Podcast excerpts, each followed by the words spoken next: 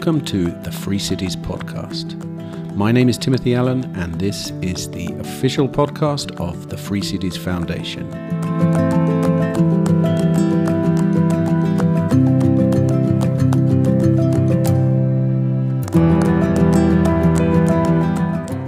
Hello, and welcome to episode number 38 of the Free Cities Podcast. Today, I have a conversation for you with one of our esteemed ambassadors by the name of Raphael Lima. Now, Raphael is at heart, I suppose, what I would call a libertarian influencer. In his home country of Brazil, his daily YouTube show, Ideias Radicais, has over 650,000 subscribers, by the way. That's radical ideas uh, for the non Portuguese speaking amongst you. He's also the founder of both the Free Market Institute in Brazil and Settee.io, which is a company that, in their own words, helps our customers to live and do business without borders. My definition of which would be that they help people move around the globe to jurisdictions that treat them better.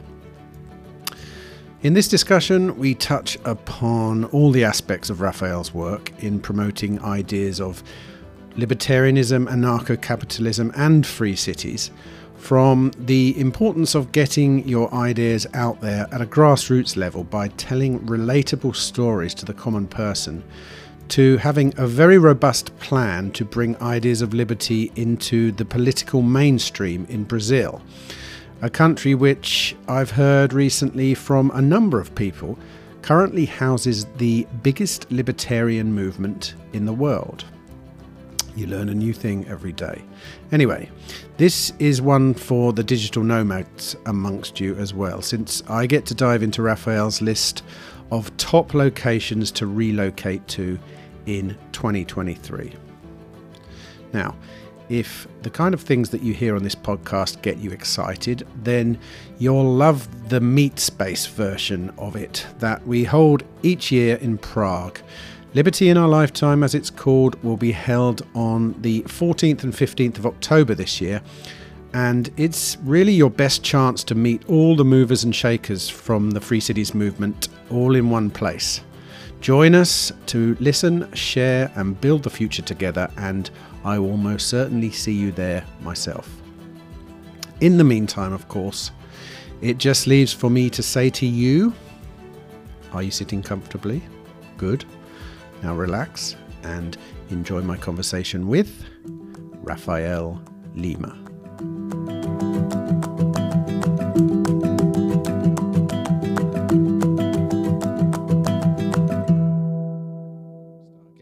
Entire career is a tangent. So yeah. don't worry, man. Well, that's good because I'm not. I I don't have any particular uh, direction I want to go in. Okay, I just, but but you know what we do. Yes. Okay. Yeah. Oh, yeah. Yeah. I know, and I love all that digital nomadism, nomadism, second citizenship. Oh, okay. So, so you know, like, uh, I have the the Settee company, which is like um, protecting Brazilians from the state, basically, and helping them, to get out. And then I have my channel, which is a libertarian YouTube channel, just promote libertarianism.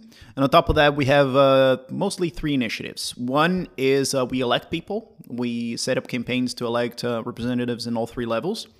And um, it's actually a pretty large team. And we already got uh, around, I don't know numbers by hand, but I think it's like 60 uh, city councilors elected at this point in Brazil, which is quite a lot. And we also have uh, another department which does basically we consult for those elected officials you know people we worked in in elections or not. Uh, just liberty minded um, politicians really uh, who want to implement liberty minded policies in their cities or states and we help them draft that legislation and implement those things and do audits and uh, legal reviews, all that type of stuff. And we have it's not mine because it's an institute. Like nobody owns an institute it's, it's amongst people. I mean, legally in Brazil, nobody owns an institute. It's an association of people. Um, which does lobbying in Brasilia for uh, in the federal level for free market policies, and it was that organization which passed Uh, it was us who passed the um, I don't know if you heard that the export zone legislation in Brazil, which is kind of halfway into a private city. So we drafted that and we passed that, and that was fun. So Okay, well, let's a lot let, of stuff. Let's break them down then. Like, so yeah, three things I got: Settee, your YouTube channel, and um, your kind of work with elections and yeah, yeah, yeah. Okay, right. That's good. What I was going to before before we even go into those, what I wanted to talk about is it true that Brazil has a massive libertarian population not not with respect to the actual population so not the percentage of the population but sort of you know like as as far as the number of people in brazil who, the, the who- raw number of Yeah. libertarians. Yeah. Yeah, it depends on how you define a libertarian, but probably, you know, by brute number, we're probably the largest movement in the world. And by the percentage of the population, I'm not sure. I think Georgia beats us.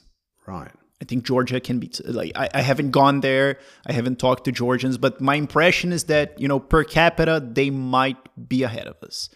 But on the raw number, yeah, yeah. so why is that like what is it about uh, brazil in particular is it your political history what you know No, it's you know, um, I had a, I have this discussion a lot in in Brazil, and especially when I go overseas, like foreigners ask that because it's funny, it's fun when you guys go into Brazil and we're having events with hundreds of people.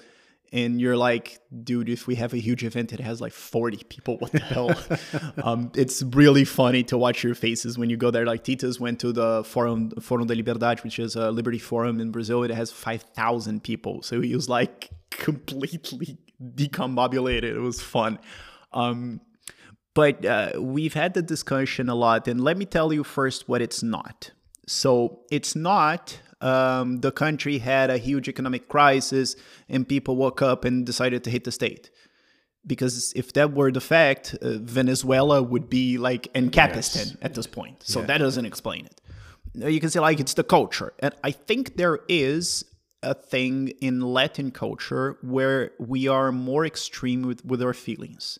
Uh, I used to uh, study psychology. I didn't graduate, but there was a thing that I thought, thought I thought was uh, really funny that um, self-reporting tests on like emotion or focus or whatever have to be corrected from Europe to Latin America because if I do a test and ask like how how do you often feel uh, anxiety regarding A, B, and C and D?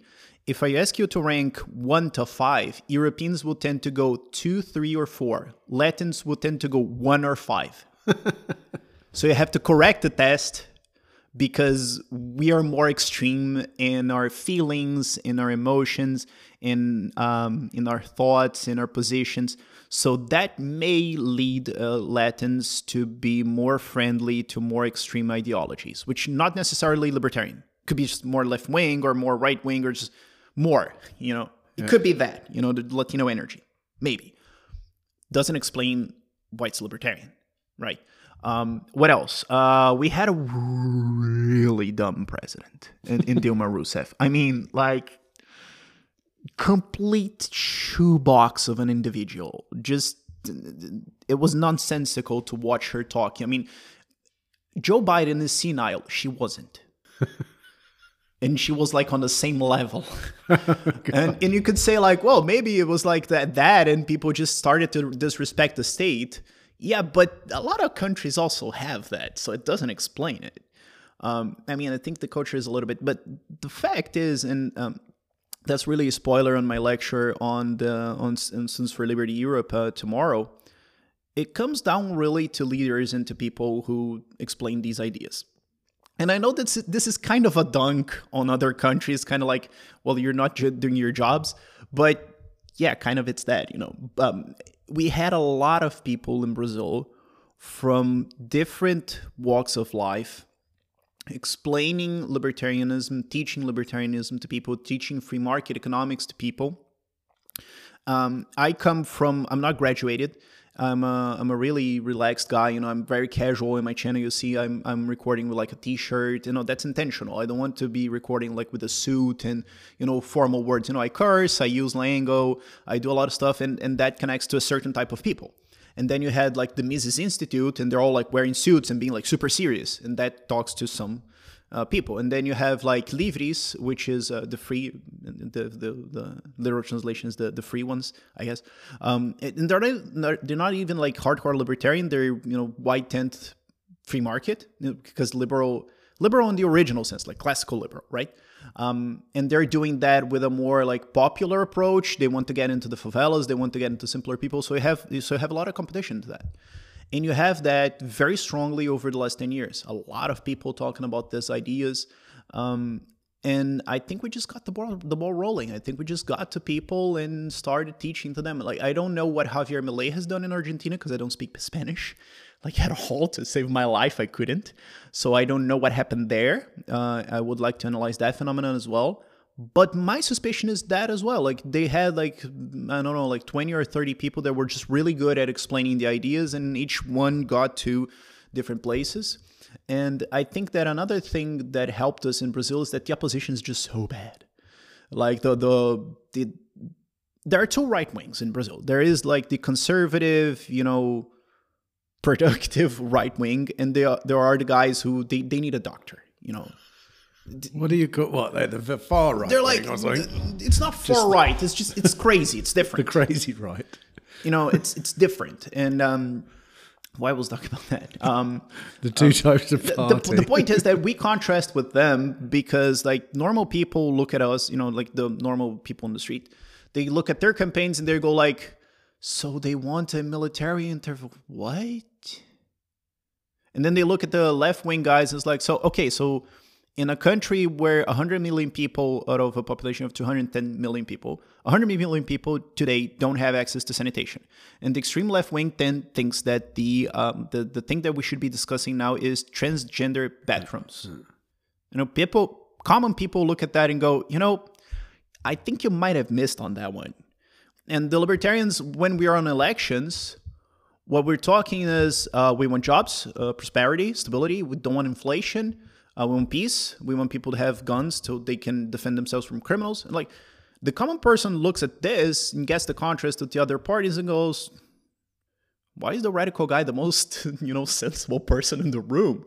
And um, and we got a lot of people, I think, also in elections where they're they're normal. You know, I, I remember uh, Wolf von Laer, uh, which is the president from Students for Liberty, he once said like the the people in in LibertyCon Brazil are just so normal.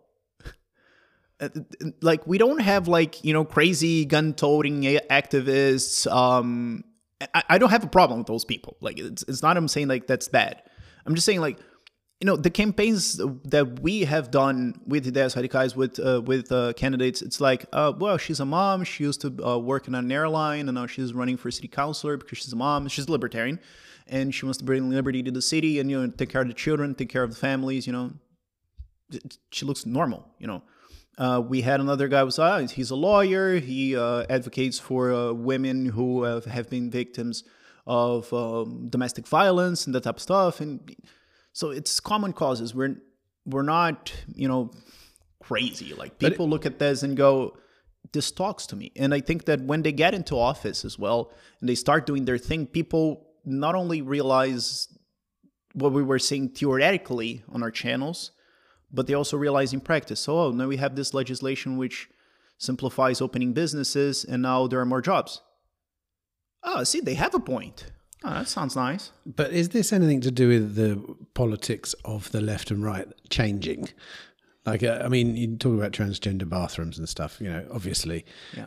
But but are they are the left and right both talking nonsense? So libertarian ideas sort of straddling them in the middle seem very normal or or are they new ideas that people are kind of really tuning into? I think there's a lot there. I mean to a lot of people what we say also sounds as nonsense. I mean let's be fair. Uh, we still sound as nonsense to like 60% of the brazilians. There's a, there was a recent poll in brazil which said that 38% of the population is favorable to privatizations which is up from 20% seven years ago. So, you know, double the number in seven years. Sounds good. If you can get a lot, if we can get some 15, 20% more, you know, that would be nice. It takes about like a decade, I don't know. But there are still a lot of people don't like our ideas, and that's okay. But the point is, um, Brazil has tried pretty much every single policy and government except two free market economics and communism. That's that, that those are the only ones which we haven't tried. Like we had a military junta. they're gonna try communism then. Yeah, yeah, probably. Yeah, they elected a guy. You know, they elected that guy. But we're, next. We're next. We're next. But the point is, um, so people are kind of just traumatized with uh, promises. We had a lot of inflation crisis. We have a lot of political crisis. Unemployment's always high in Brazil. There's a lot of problems. So people are always like pissed off at, pub- at politicians. And I think that the idea of making big changes when you have nothing is more palatable. Because I, I don't know, like I'm just speculating, okay? But I think that if you go to Denmark and you say, like, everything is wrong, we need to change, people are gonna be like, I mean, look, we might have problems, but everything is not wrong. It's kind of actually nice, you know? We have a lot of taxes, okay, there are problems, we gotta fix things, but everything is not wrong. We live in one of the nicest countries in the world. So, you know, let's change the whole system. I'm not sure. But when you go to a country like Brazil, which has nothing, you're like, everything is wrong. And you look around and you realize, yeah, everything looks very much wrong. Yeah, I think we I think we have alternatives that actually speak to the more innovative, the more innovative people in the population, more the more the people who are more disposed to think of new ideas um, and venture forth into something new. Um, which is funny because the, the Libertarian Party in Brazil, liberal Libertarian Party, whatever you want to call it, uh, is actually called Novo. It's new, so um, it's kind of funny.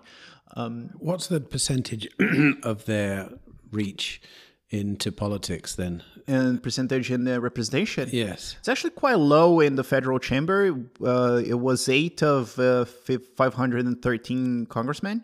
Uh, we have a lower chamber and upper chamber. And the lower chamber was eight of 513. 13. We got a big loss actually in 2022 because of external factors. It was a very polarized election, and it came down to three, so it's under 1%. But if you look in state chambers and municipal chambers, is actually growing. You know, we have um, we have around sixty or so city councilors. We have governor, which is Zema. It's the governor of the uh, second, it's the second largest state in the economy in Brazil. Just loses to São Paulo. Um, and he might be president in 2026. He might be elected. You know, we don't know. Um, but the point is like to translate that into elections is actually quite hard but there is a there is a big audience for that and and it's not just the that party's representatives if i were to count you of the 513 congressmen today and I actually work with that. Like we, I, I am counselor on an institute which does lobbying in Brasilia for free market policies. So if we were to propose something free market, just in general, like privatize X or deregulate that, we would have somewhere in between 100 to 150 votes before we need to call anyone. They would just be like, yep, I'm down with that. Have you read it? Nope. It's privatizing the F. Screw that. Whatever. So, you know, even though like the, the, the actual free market party doesn't have that big of a representation, and I'm a member of that party, you know, by the way, um, there is an ethos right now in a lot of representatives in a lot of levels that it's not like they're classically liberal. They're not libertarians, they're not classical liberals. But they realize that on a zero to 10 scale, you know, 10 being like North Korea, Brazil is like a six. And they realize that it should be a three at most. Like they still like a lot of state things, but they agree that we've gone overboard by a long margin and we need to scale it back. So right now, you know, the next years, and especially after this presidency, which is a left-wing presidency, which is a disaster, uh, when whoever comes in to fix that in 2026, you know, the agreement is we're, going to scale back like about half, and then we're going to fight on the rest. This is what's going on, pretty much. But I mean, are you a a full backer of the democratic system in general. Uh, is it something? No, no, no, no. By any means, no, no. I, I am an, a libertarian. I am, I am an anarcho-capitalist. Um, I don't think the state has any function in society. Um, but what I always say is, I'm not against democracy. I'm against voting, because democracy, especially in Brazil right now, but democracy technically means a lot of stuff, like uh, due process of law. You know, that's inside democratic values. Like, no libertarians against that. Uh, freedom of speech, that's supposedly, you know, not lately, but supposedly is inside of what you would call a democratic system. I'm not against that. Um, uh, separation from church and state. Yeah, I'm not against that. I'm in favor of separation of state and a lot more stuff, you know. So there are a lot of values in, in a democratic system, which I agree. I just disagree with the whole concept of you voting on me. That's my problem. So I don't say that I'm against democracy. i say that I'm against voting because if you say that you're against democracy, especially on a Latin context, most people would think, oh, so you want a dictatorship hmm. because that's the opposite thing. So you don't want freedom of expression, you don't want LGBT rights, you don't want uh, you want like military schools, and no, I don't want that. I just don't want other people voting on my life. That's it. Um, but I play the system because that's the game. You know, I can punch a wall, get pissed off, scream at a cloud, whatever. It's not going to change the fact that that system is already there. So, and and it's not like I'm saying that this is the only way that we can change the world. We can change the world in a lot of ways. Like I, I like the the crypto initiatives. I, I love them. But the point is, at some point, some politician is going to go, nope. And we need some guys in there on that Congress to say, no, that's not passing. No, we're not voting that. No, we're going to block that. And we and we've done that in Brazil we actually have held back some some legislation that would have curtailed uh, freedoms. Um, so I think it's like a mixed strategy. You know, I don't like the system. I don't want it to exist. But the game is what the game is, so I'm going to play it. Talk about some of the uh, uh, some of the influence you've had. Um, we were talking about it briefly earlier, but uh, ways that you've uh, you know in, uh, affected the the political sphere ways that I have affected. Or that you you were talking earlier about how you, you were influencing government policy. Uh, yeah, yeah. So um, we have two different sections of my work, I guess. One is inside my company, which is Ideias Radicais, and it's um, it's a um, it's an area of my company which we called it's a Gabinete Liberdade. The, the translation would be the like the Freedom Cabinet or something like that which we it's a very localist strategy. You know, I think uh, I think Hoppe would be happy to know that this exists. I guess, um, which is we have elected around 60 city councilors in Brazil in 2020, which was the municipal elections. 2024 is municipal elections again. Our goal is to elect at least 200 city councilors in Brazil, and usually it's one in we have like one or two in 15 or 20 councilors. So I think oh, they're they're the smallest majority. No, we get a lot of stuff because usually you are in small or medium cities where the other councilors they they don't have any economic study. They don't have like ideological studies. They just represent like that neighborhood or the pets or the civil servants or just uh, they're they're not anything. So you get with the law. So you come in with the law and say, uh, he, let's um, uh, simplify, you know, opening companies and running small businesses in the city you know, to get the, the, the inspectors off of small people. And they're, they're all like, yeah, okay, why would I not do that? You know, only the left wing guys are against that. And not even all of them, because they're like, oh, this is this is to help like uh, Maria who owns like a fruit stand, not you know the big bank. You know, screw the big bank, but this is not about it, the, the you know huge bank. This is about some guy who's you know cutting hair and doing beards, just you know, it uh, is a side job because he's also an Uber driver or something. Let's help him out. Um, so we have that cabinet, and we do consulting and support for city councilors in Brazil to create legislation that helps freedom which it's kind of it sounds weird but you know it's like uh, securing rights or um, just generally prohibiting government from doing stuff uh, we revoke a lot of stuff. We we have a thing in Brazil which is called the revogaço, which is the big repeal. I don't know. What, what, what we do is we take the entire body of legislation of a city, read it one by one, and find what um, impedes growth or economic activity or whatever, or it's just insane or illegal or in constitution and there are a lot of stuff and we send all of that to revocation to to be taken down or to be reformed We have done that on 21 cities already. It's over 100,000 laws that are, yeah, it's a lot. We've read every single one of them. It's insane. 100,000 um, yeah, laws. Yeah, we've read every single one of them. Um, and we've sent roughly 2,000 for uh, for repeal.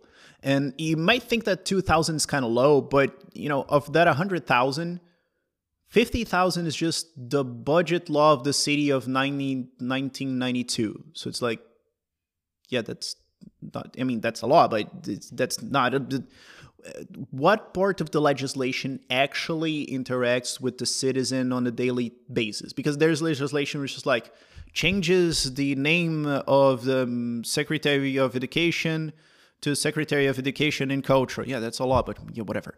Um, if you think just the legislation that actually touches your life in Brazil, it's roughly 20% on the city. So if we're sending 2% of the whole thing, we're actually sending about 10% of the legislation which somehow interacts with the individual to be revoked or to be changed significantly. Like there was a fair law in Itajaí, which, I mean, even the, the sitting inspectors were like, this is dumb, man. Um, and we changed it, uh, modernized it to help, like, you know, the fairs, you know, um, um, what's the market gardens, you know, people are selling like um, cabbage and like broccoli and that type of stuff and fish. It's like, let's make that simpler. Um, we do a lot of that. We do accounts auditing. We've actually taken down a mayor on that. Um, but because of Brazilian legislation, if a mayor, um, if his if the budget comes out in the end of the year and it's negative, he may lose his mandate. But you have to do like it's really complicated. You know prove that it's actually wrong and then convince the other city councilors because they're they may be like yeah he overspent like 10 million doing schools. Are we really to take him down for that? I think it's like yes because it's debt. You know we're to have to pay that. You gotta if you forgive 10 million to, next year is to be 20 and 100 and the city is already in debt for 2 billion and our city budget is 1 billion so what the fuck? You know you know you got to cut this guy down you know? We've done that. Uh, and it's really on the local level we've done and we're starting to do urban reform at this point which is like really complicated to get. But to think on how we can transfer urban administration or the administration of a space to private hands because people usually think that the private ends at your door so the sidewalk and the street, you know, they, are like the state. They're not like a service or a product, which is like the, the whole point of the Free Cities Institute. It's like you, you can have the city as a product. So we're trying to do like some halfway into that because you, you can't, you know, do that legislation in the city level. It has to be a federal level. But on a city level, city level, you can do something which we have, which we are um, implementing right now. I can't go into a lot of detail because NDAs, but um, the idea is if 100% of the people of a block or a street or, or an area uh, consent to something, they create uh, an institution above them, and that takes the uh, the administration of the urbanization of that area. So think of like a street that has a lot of restaurants, right? So they can all sign that and become like a kind of like an open mall and they can take over the street. I mean, they can't just, you know, just blow up the street or whatever. There are rules, you know, I, I wish they could, but, you know, you got to get what passes, but they can, you know, just change the sidewalks, change lighting, put security, put, put some, you know, musicians playing or I don't know, uh, change the rules on building on that because, oh, there are the facades, like Portugal has a lot of this. Like you can reform the building, but there has to be the original color. And they can be like, uh, uh but we consent that this, this area is different. So we can just do different stuff. So you're kind of turning that into an open mall. Oh, but you can do that in a in a residential neighborhood as well. So maybe a company can say, "Well, I'm I'm going to partner with you, and I'm going to pave the roads and uh, do the maintenance and do the maintenance of that park or that square, and I'm going to put some security here, and I'm going to charge you a fee extra." And you can say, "Like, well, we already paid taxes for that." But yeah, but you can have a discount on that and I mean, everyone consented. So we consented that the, the company is going to take care of that, and we're going to pay extra for that. Well, and the, and the government reduce taxes in, for those yeah, people. The, the idea is that you can reduce somehow. You can reduce somewhat. You can't like reduce 100%, but you can take a cut because like it's that that is an expenditure that you're not having anymore. So we can cut that You know, it's, Well, and that really that actually happened. So those people living on that that that street, is on the works to be implemented. Okay, it's pretty sure that it's going to pass, but I can't go into detail of where or because NDAs and I mean, that that's type of stuff. fascinating. That's the Yeah. first stage in a private city. I mean, like you know, you're basically Sort of, private. yeah. Well, if you It's think about it, if you think about it, the first, in one sense, is the first preliminary step, because not only does it create a private, um, you know, a private area, it's also the government are kind of saying, okay, yeah, you can do that, and and you no longer have to pay us. You can pay the private. Uh, Yeah, you have to pay something, but you can have a cut in taxes of because of that uh, those services that don't have to be provided anymore. But the the core idea here is um, sometimes I joke that I'm uh, I'm a gateway drug. Like um, my channel um, is people joke that my channel has videos who are like hardcore libertarian. There are videos who are news, and there are videos who are like gateway drugs. But before you go on, I better tell everyone your your your YouTube channel is called Ideas Ideas. Radicas. Yeah, Radical ideas. Ideas. Yeah, yeah. Yeah, it comes from a Hoppe quote. He says like, uh, "We need uh, to change society, and we need like radical ideas." And I was like, "Yeah, that's a cool name." And it's a big channel, right? Uh, I don't know. Define big. Six hundred and fifty thousand people. I don't know if that's big. Yeah, that counts as very big. When when you compare it to legacy TV stations, mind you, probably not where you are, but where I am, that's not bad, you know.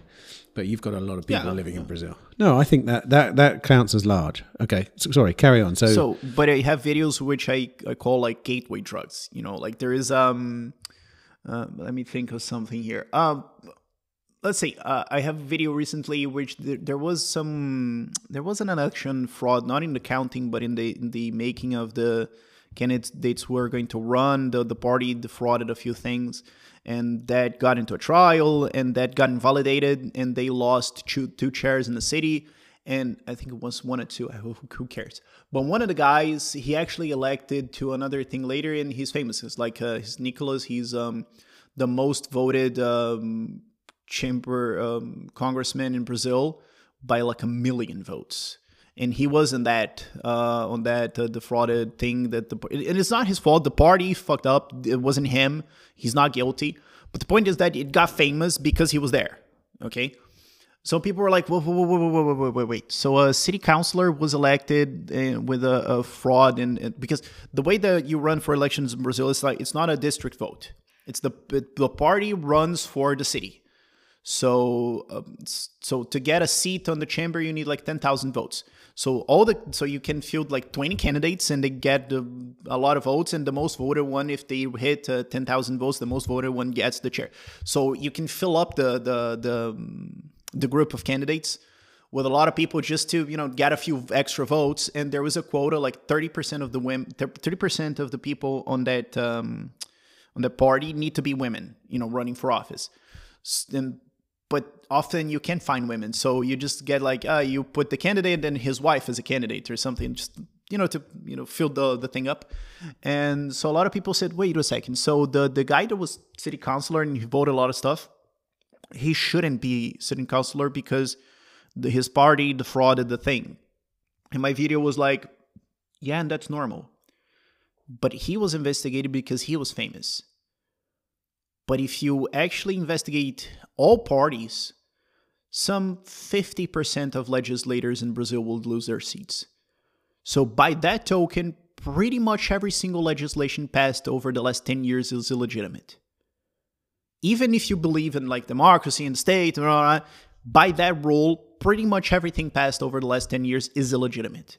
And people are like, whoa. And then I go, but if you kind of think about it, there are other ways that the government is illegitimate. So it's a it's a gateway drug video. You see, like I'm getting people in one thing and kind of working them towards a direction, right? but as a channel, you're a libertarian channel, right? Yeah. Yeah. Okay. Yeah, but not all the videos are just like, yeah, taxation is theft, privatize everything. A lot of videos are like just, yeah, this decision is dumb and you're gonna pay a hundred billion in taxes more because of that. And by the way, taxation is theft.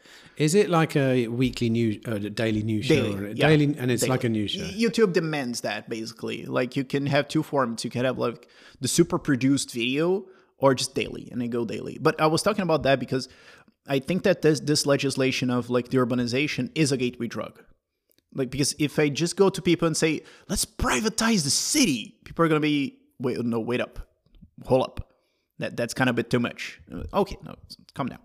What about you all consent, okay, and then some other private company is going to come here and charge a fee that you consented with, and they're going to you know take care of the space and you know like you know paint the plaza and you know cut the grass and okay, and then maybe a few cities implement that, not all, maybe a few neighborhoods, but it's enough for people to see the contrast. You know, there's something that I always say. I always say, twenty percent of people are very um, abstract in their ideas. They're willing to entertain an, an abstract idea. 80% of people, I mean, in Brazil, are very concrete in the sense of, yeah, your idea is fun, but I don't have money for food next month. So, do you have a solution for us so there are more jobs next month because I might be fired? Yeah, but we can do crypto and I don't care. what about my job next month? You know, so so when you implement a concrete solution like that, people go like, okay, this is definitely better, and I see that it's better, because before that, and I think especially in a Latin context, I don't know about Europe or the US or whatever, whomever is listening to us right now, but in a Latin context, I always compare uh, voters with like a, a, traumatized woman. It's like uh, her father was a drunkard, her first boyfriend hit her, uh, her second boyfriend, you know, took a, a loan on her name and got away and just fled. In, and you're the third guy coming in, and you're a good guy. You're no, you're a nice guy, but she's not buying it. But she's not believing in you. She's like, you know, people have done stuff to me.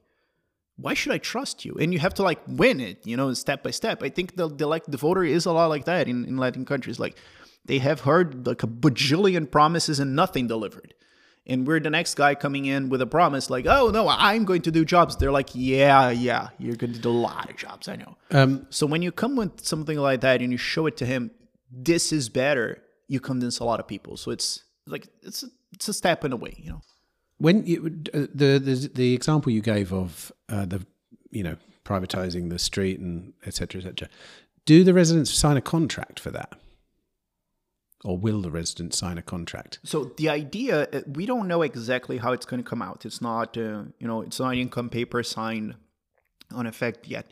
But the general idea is uh, like, um, what's the name? Assinado. What's it in English? It's a it's a sign up thing. You know, it's we on this street. You know, it's suppose you have like a street with a lot of restaurants, and one of them gets the idea. Okay, you got to convince the other one, so they all sign up you have to show the signatures. You have to show everyone consented, 100% consent. Nobody's forced. And then they create like um, a company above them that that administrate that manages the whole thing. And the statute of that company can be decided by them. So can they can be like equal partners or more partner. The partnerships uh, have stock depending on the area of the business or how much money they pitch in. Just whatever. Do whatever you feel like as a contract. You can do different things. I don't care. Um, but that's the idea in general. And as far as the whole of Brazil goes, are there many, are there any projects in the works that you would class as kind of free city projects? There is one that we did, which is already pen, pen to paper, sanctioned, and going through an investment coming in, which is uh, in the 1990s. Brazil became a democracy again, came out of the dictatorship in 88. We had a constitution in 89. And there were like two or three big inflation crises after that. And the 90s were basically, you know, redoing the country, basically. So we had a new currency, which is the real, which was the first stable currency in the history of Brazil, basically.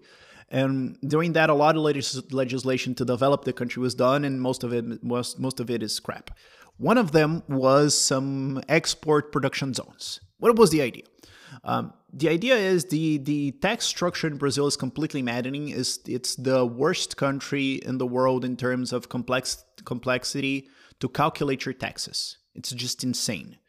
Like uh, it's it's bizarre. And and other than that, you have a lot of bureaucracy on top of that. So the idea was look there are companies who just produce to export like i don't know they raise some shrimp over there and all of their shrimp is going straight to sweden like something like that so, and when it goes, you have to walk back all the taxes that they paid in Brazil because it's an export, blah, blah.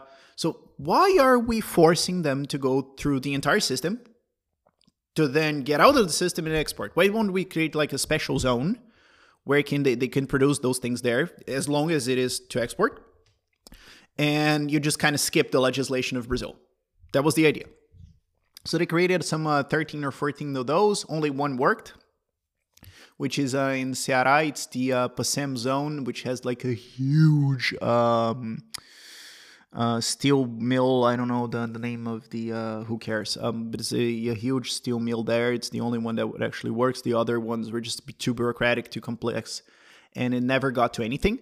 And because of COVID, there was some legislation um, on those zones because that zone in specific produced oxygen, and might, maybe you had to sell it to Brazil because you know oxygen, um, and they had to do some legislation on that. And we came in with the idea of I don't know. I mean, you were talking about you know like the the the oxygen of the zone, you know, coming here. Why don't we like talk about like restructuring the entirety of the idea of the zone and change your law that is five lines to about 40 pages of a new structure on export zones. And um, we got that through. That actually went, that actually happened. So the we did a lot of changes. Um, so now the, the the council managing the zone is not uh, state appointed; it's privately appointed from the companies who are there. Uh, you can create new zones, so it's not because they created zones in places which are like, ah, we want to develop those places. Why aren't they developed? Because they're shit places they don't make sense. So you put zones in places that don't make sense production wise. So that's why they're not developing. Um, so now you can create new zones in other places, and, and it's not just the federal government which can create; uh, the state and local can create. Um, an industrial association can requisite one, can say, "Look, we think that one here would be good. Government, can you approve it?" Uh, you can create one under existing industry. In fact, uh, because you can say like we're already exporting, but the production zone is like 300 miles that way, which is dumb. Like why don't we put one here, right? Uh, there are a lot of things like that. We didn't get a lot of stuff into that a lot. Like we wanted to have housing units inside that, but then some politicians said, "Well, that's kind of a private city then," and we were like, yeah, "Is that bad?" You know, you know, maybe is that a problem? Apparently so. Okay, so we took that out. Uh, really? So, but, but uh, hold on a minute. So what? It wouldn't pass if it had that. Really? So it's like you know there there's what you want and what you can get. So we realized that we the law would not pass with the housing units. So that was off. But you can have production, you can have supporting production, you can have contracts in different currencies, you can have different regulation. And what happened that got passed because like I said before, like you don't have to have like libertarian or like classic liberal minded people in Congress. We are like, look, the more that Brazil exports, like let's talk to the right wing. The more that Brazil exports, the more Brazil has economic independency and has actual sovereignty. Because you can have like paper sovereignty, you know, like uh, Paraguay is sovereign, but whatever, you know. like Tibet was sovereign, and then China was like, no, you're not, and invaded. You're gonna do what?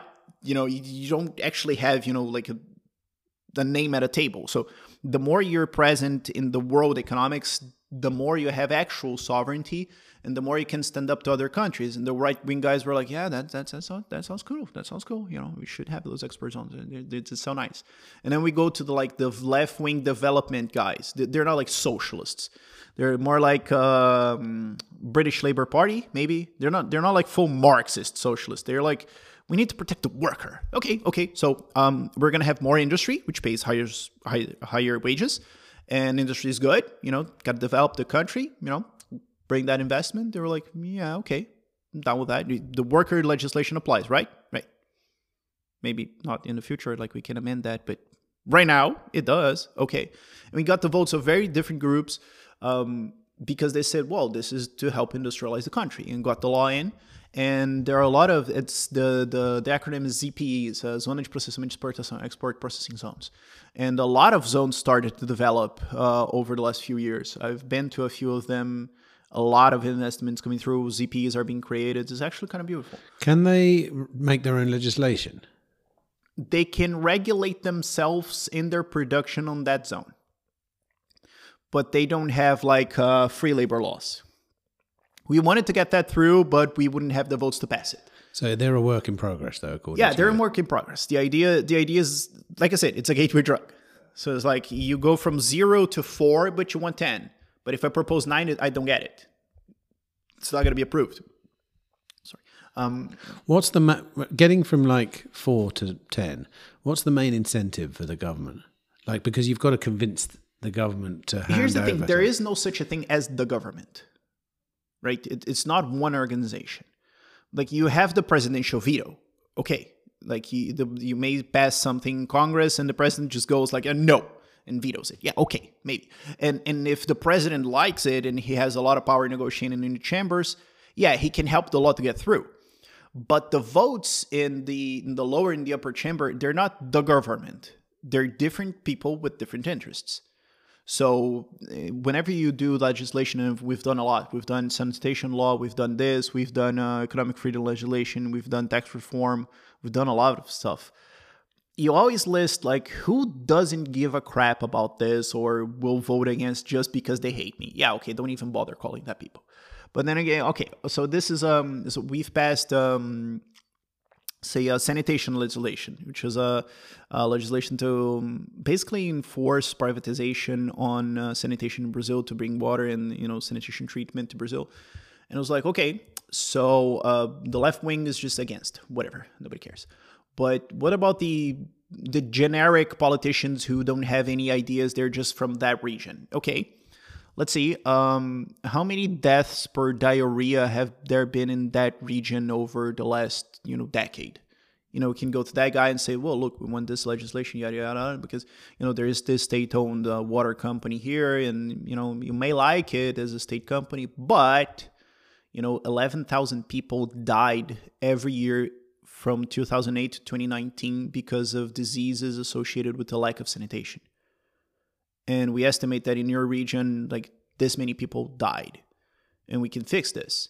So I know if you vote for this, people are may say that you're privatizing the water, but you can reply saying, "No, I'm helping to save I don't know 200 lives per year." You know, children that would die of diarrhea or stupid like medieval diseases. And that's nice for you to say. You know, that, that sounds cool for a election. They're going to be like, yeah, okay, yeah, yeah, yeah. Plus, you know, if it gets privatized, uh, maybe this is going to be like a couple billion dollars invested in your state, which, you know, it's jobs. So you're bringing jobs to your state. And you know, oh, okay, okay. You know, so you kind of go like group by group. Or we've done. Um, there was this legislation we worked in, which was um, a trade deal between Brazil and Chile. And trade deals are kind of hard to work because like nobody cares. Like, why would a congressman care about getting a trade deal with another country? He doesn't represent that country. His priority is his section. So we had to actually map out. I mean, look, uh, what do we export to Chile? Meat. We export a lot of meat to Chile. So where? Where does it come from? From these four states. Call up all congressmen for those states. You want to help, you know, export the meat from your state? Right? Yep, you got to vote for that. They agree.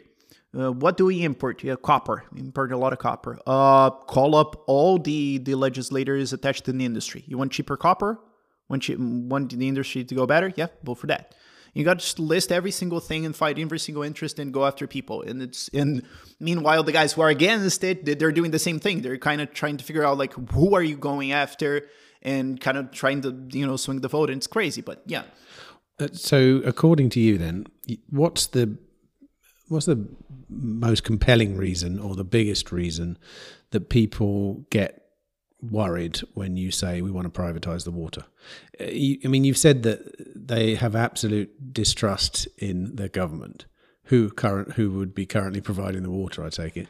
So, what, why do they why do they then go get uptight when you say well, we want to privatize the water? Well, well, um, well, the socialists, I mean, don't even bother, right? Yeah, right. I'm not talking about But- them. but I'm talking guys- about normal people. Yeah. but they just might worry like that the water the water bill is gonna go up like fivefold or that some company is gonna come in and raise the prices and not do jack shit and just go like eh, whatever or they're worried that the, the company may screw up and then who's going to respond for that you know you know because the company just cared, cares about profit and the state company cares about the loving hearts of the people But they know that they don't already, don't they? Uh, you know, they, a lot of them don't. You described them, uh, the voters, as sort No, of I'm not saying the voters. wives. I'm, I'm not saying the voters. I'm Oh, right. saying the, the congressmen, Right. The, the people who actually put the votes. Oh, okay. I the thought you were people in general, they ninety percent of people are completely unaware of legislation happening. In general, they don't have the slightest clue of what's going on, and whenever they do, they usually have about half of the information wrong. The point is, you have to talk with the congressman to say, look. When if someone attacks you over this, you can reply with that. Or if you think that you can be attacked by voting in this and this and this, you can actually preventively, you know, say that you're voting for actually that, that, and that, and that is really good. And you get the narrative before, okay?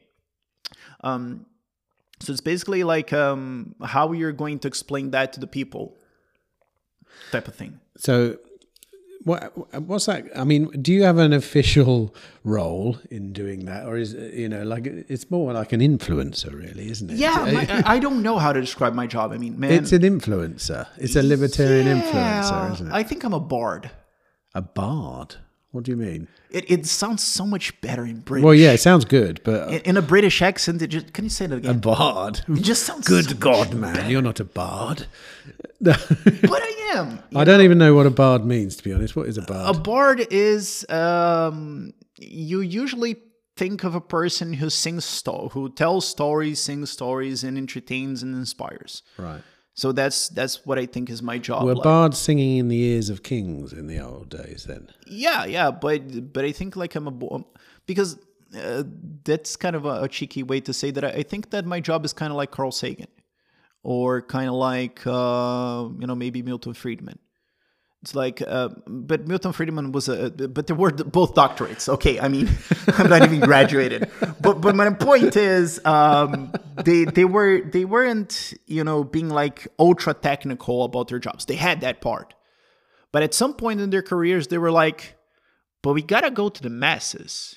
You know, and there is like this huge wave. You know, and even though I'm an ANCAP, I, I love like space exploration. You know, um, What's wrong with space exploration and, and because an it's ANCAP? usually done by the state, right? Because you're like, oh, so you're against the James Webb Telescope? Yeah, I don't like that but picture, minute, but no, I think this, the picture is cool. I've literally just had a two-hour conversation about colonizing Mars yeah, this morning, and the, the state is not going to make it to Mars before Elon they're Musk not. does. Like, but, but the point is that people are like, so you're against like Hubble Space Telescope, and I'm like, yeah, I'm against the expenditure, but I think it's like super cool.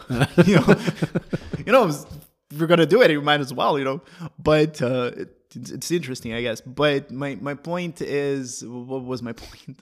Uh, my point is that like um, there's like an entire generation of people who went into physics and astrophysics and astronomy and space engineering because of Cosmos, because of Carl Sagan and there are, there's a generation right now who doesn't know what Cosmos is, or they saw like Cosmos 2 with uh, Neil deGrasse Tyson. They were like, oh, this is awesome.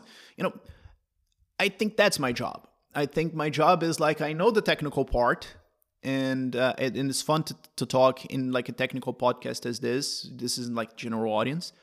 But when I'm talking to the general audience, I'm talking like how can we bring jobs? How can we further the economic development? How can we have more peace? How can we lower criminality? How can we make cities better with liberty? You know kind of like milton friedman did with free to choose you know? I think that's nice. And and there like that's my public job.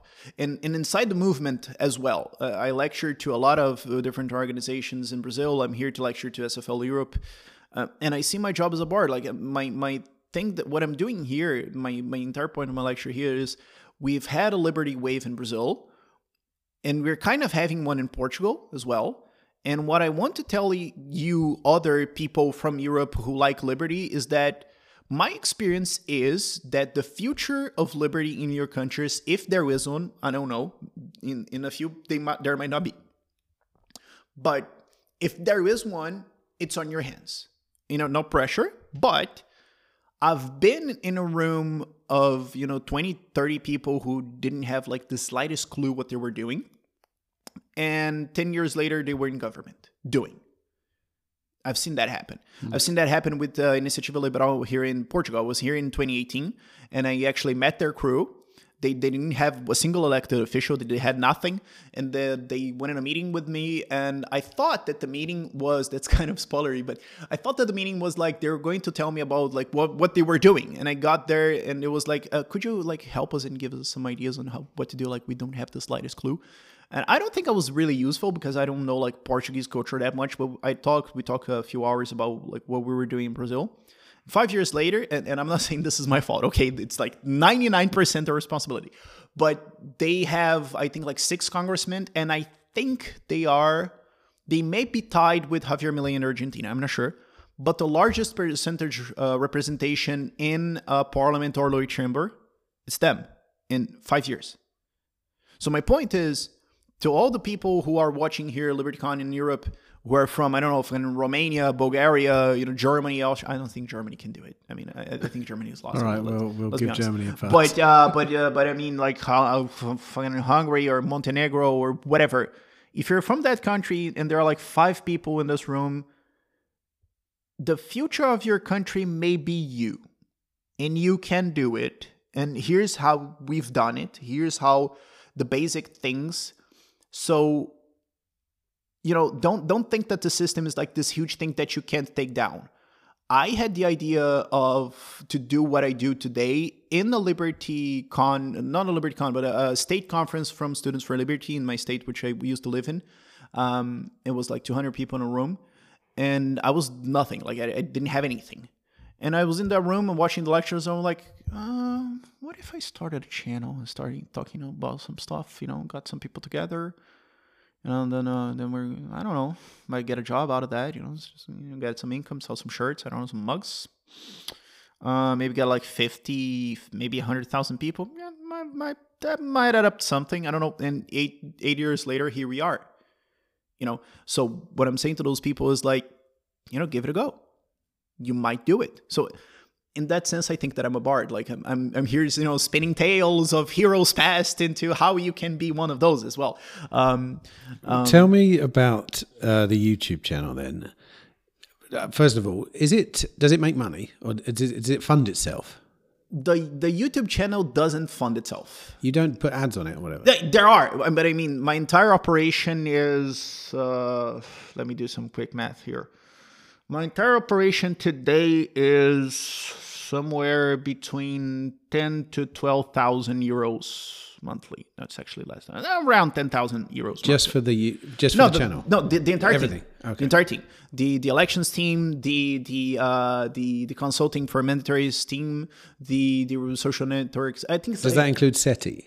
No, that No, doesn't include different. Settee. Right. Settee is a. So what is that called? What's the umbrella? Uh, the Ideias Radicais. What- It's the channel, the the Ideias Oh, Radicais channel, and the teams below it. Right. Okay. So, so and this is I think the, the entire operation is like eight to ten thousand euros a month, something like that. Um, YouTube brings in like eight hundred euros a month. is that all? Yeah. With six hundred and fifty thousand subscribers. I would have thought that was. Yeah, because uh, the algorithm doesn't like us.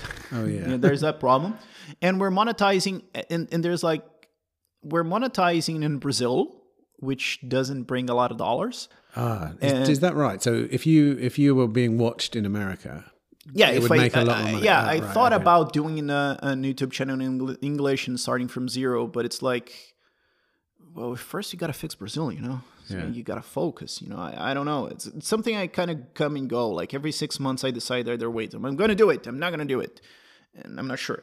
But if I were monetizing it on a different level, like internationally, yeah, it would make, be making like a lot more money. yeah. But um, and and the thing is that a lot of sponsors, a lot of people who advertise in YouTube, they don't want to advertise in videos about politics. So we get like very reduced monetization from that. But we we run on donations. We run on services that we provide. Like we we set up comp- we set up campaigns. We help elect people. That's a service. We charge people for that. We consult for uh, people in office. That's a service. We charge people for that. And we charge the and by the way we don't get state money. We charge the people you know the people in office or other people uh, bankroll them uh, and pay their you know uh, we don't do contracts with the government. So we have a lot of different financing um, ways but yeah youtube is like some change in the pot. It doesn't And um, so, talk about Settee then, which is okay the third arm of. No, well, actually, you've got two arms. I think you've got Settee and the uh, Yeah, radical, three ideas. because the, the, the lobbying team in Brasilia is not mine. It's a separate institute, it's the Free Market Institute, Ah, which I help it fun, uh, I help it uh, to to start, and I'm a counselor today, but it's not mine. Like I don't, don't run it. You know, you, you have a council, and, you know. so Settee is a private company So that, that- Settee that is a private company. helps individuals. Yeah, uh, yeah. We help uh, Brazilians. Settee is my um, is my Brazil put. It's like okay, I'm trying to fix Brazil by by doing you know libertarian stuff and, and yeah, yeah, yeah.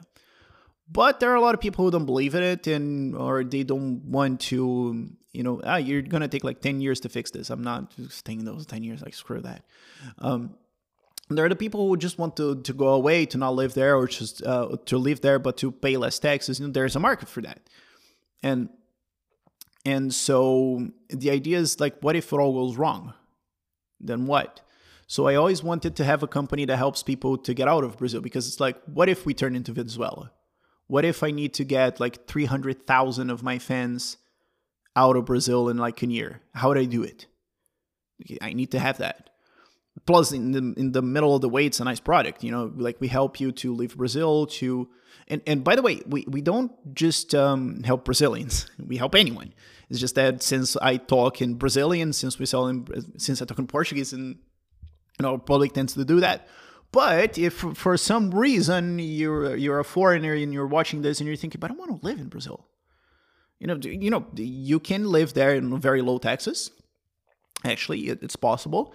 You know we got the beaches we got the sun you know it's, it's a nice country. We've we've we've brought in people from overseas um, who wanted to live like a digital nomad or invest their life in brazil. Like the, their income is foreign. Like it's not a good country for you to come in and open an industry.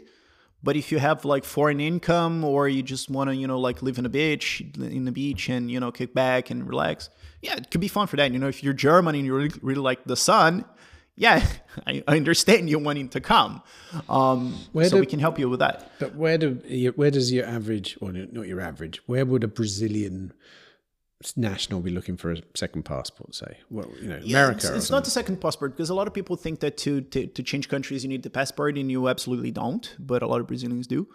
Uh, but when people leave Brazil, it's really personal, you know, because there are a lot of options. We we mostly tend to people people who work remotely, like devs or that type of stuff. Um, people who are in uh, betting, who are you know poker players, that type of stuff. Investors, a lot of crypto people, and uh, people who have highly mobile jobs, like doctors. You know, the doctor says, "Well, I can doctor anywhere. I just have to go through the test. And it's like one year to get you know the certification in that or this or that country." I'm done and I can be a doctor in any place. Like no country is gonna refuse a doctor, like whatever, you know. So we tend to a lot of those people. And it tends to be really personal. It's like, do you like the cold? No, I really hate the cold. Okay, so you know, cut out, you know, Estonia, you know, Latvia, you know, just cut that shit. Well, I really love the cold. I like to go skiing, that type of stuff. Okay. Uh, do you know that you could, you know, live like really low tax and have skiing resorts in Bulgaria? You know, people don't know that uh, there are people uh, because it's not always like a, a tax-free decision. You can you can be completely tax-free and live on Pitcairn Islands in the middle of Pacific with like 40 people who are dying. Yeah, but that's not fun, you know. You but there are things like oh, I gotta go with my family. You know, my I'm going with my wife. She doesn't speak English, so there are guys that uh, there was a guy we we had as a client. He had to take like his whole, family, and they didn't speak English, so they came to Portugal. So, ah, you're still going to pay a reduced tax from 48 to 20 percent for the first first uh, seven years, so you're paying seven, 20 percent tax on your income. But in Brazil, you're paying like 27, and you're in a country with a lot of better schools, uh, a safe country. You know, that's better. Plus, you could put your companies there and your money there. You're better. Okay you, we've reduced your your load and, and you're free now uh, or freer now. Um, so it really changes a lot. We've sent people to thailand to georgia to the us uh, we just don't send people like it's funny because they're the trap countries like pe- countries that people really think they are fun and we're like no they're not. Like yeah Such i want to go to canada. Don't. Yeah. Okay. don't. We have a meme in the company. Like we have a pre-written email on reasons why you should not go to Canada. Go on then. What, Like we have that email, like just con- it's like copy paste. You know, Top five People are like, reasons. oh, I want to go to to Canada. It- no, it's like top forty reasons. Give me the top five. Then. It's it's like it's it's a it's a it's a left wing country that is training to be more left wing. The restrictions during COVID were really crazy. Um, the the country's financial pension system, etc., is not sustainable, which means taxes in the future. There are provinces who are more freedom oriented, but do you like polar bears? you know, because if you're gonna live in like fucking Ontario or Vancouver, yeah, you're gonna be living like the left wing of the left wing, dude. This is not gonna be fun. You know, "Ah, I want to be with the conservatives. Yeah, do you like polar bears? You're gonna see a lot of them if you want to be close to those people. You know, um, It was interesting to see my impression of Canada changed almost over a two week period. they have like state-owned liquor stores. I know, but it was like- always you have nationalized booze. What the hell? Canada was always the place you went where everyone was really chilled out. I've been there. I, I was. I thought this is friendly. You know, it was about twenty years ago. It's. It was quite astonishing how it, It just turned. went woke yeah, out of nowhere. really, really, and authoritarian. Like yeah, Yeah. no, both together, the worst type. I Yeah, mean, it, it- I love that meme of like the left wing 20 years ago was like, fuck you, I won't do what you tell me. And today the left wing is like, fuck you, you will do what you te- they tell you. yeah. And Canada is like that right now. So our point is like Canada is a stock that has maxed out. I mean, it's a nice country. Yeah, you can live there. It's, it has the high taxes. You know, it's a nice country and it's not going to get any better. It's like, it's California. It's San Francisco 10 years ago. It's a nice mm-hmm. city and it's not going to get any better. Come on, then. What are your top top three places on the other end of the spectrum? on then? the other end of the spectrum, like um, Georgia, Tbilisi. Tbilisi is really fun. Uh, Georgia is really fun because it's the the other way around. I mean, the, right now it's a bit inflated because like half of the male population in Russia fled to Georgia to to avoid the draft, which tells something. You know, they didn't flee to Azerbaijan, they didn't flee to Armenia, they didn't flee to Kazakhstan, they didn't flee to Belarus. They fled to Georgia, which is a long drive, mind you. Uh, you know, plot plot uh, how many um, driving hours it is from Moscow to Tbilisi. You're gonna have some fun. But um, Georgia right now is kind of inflated because of that, but it's gonna pass. And and it's a country. I mean, there, there have been some problems lately in Georgia uh, that I've heard of. I'm not like 100% up to date on that. But but it's a country that has decided to be free market. It's a country that has decided clearly that they want to be freer, and they're still on the up. So you're getting a company that has a future. You know, think about that. Um, another country that we send people to is Costa Rica, uh, because like the cost of living is a bit more expensive. Yeah, okay. Um, in, in comparison to Central America, but it has a very large expat community because like when you're living in your country, if you go to to place like if you're going to like the interior of the interior of Romania, it's like you're gonna have some problems socializing. You know, it's gonna be kind of lonely for some for a while. Uh, you know, not, not the, this on the interior of the interior of Romania. I don't know you guys, but this is just a generic example. You know, um, so but it has a really big expat community. Cost of living is a bit higher, but you can live pretty much tax free. It has uh, it's very tropical. It has very nice beaches. It has a good infrastructure. You know, compared to the level of Central America. So it's um, you know it's very cost effective, I think. Um, Colombia, we don't we're not sure. Colombia, we're not sure. Like we, we, we used to like it more. Now with Petro, it's kind of iffy. Uh, I guess Portugal is nice for Brazilians because of the language barrier and the cultural barrier is not that big.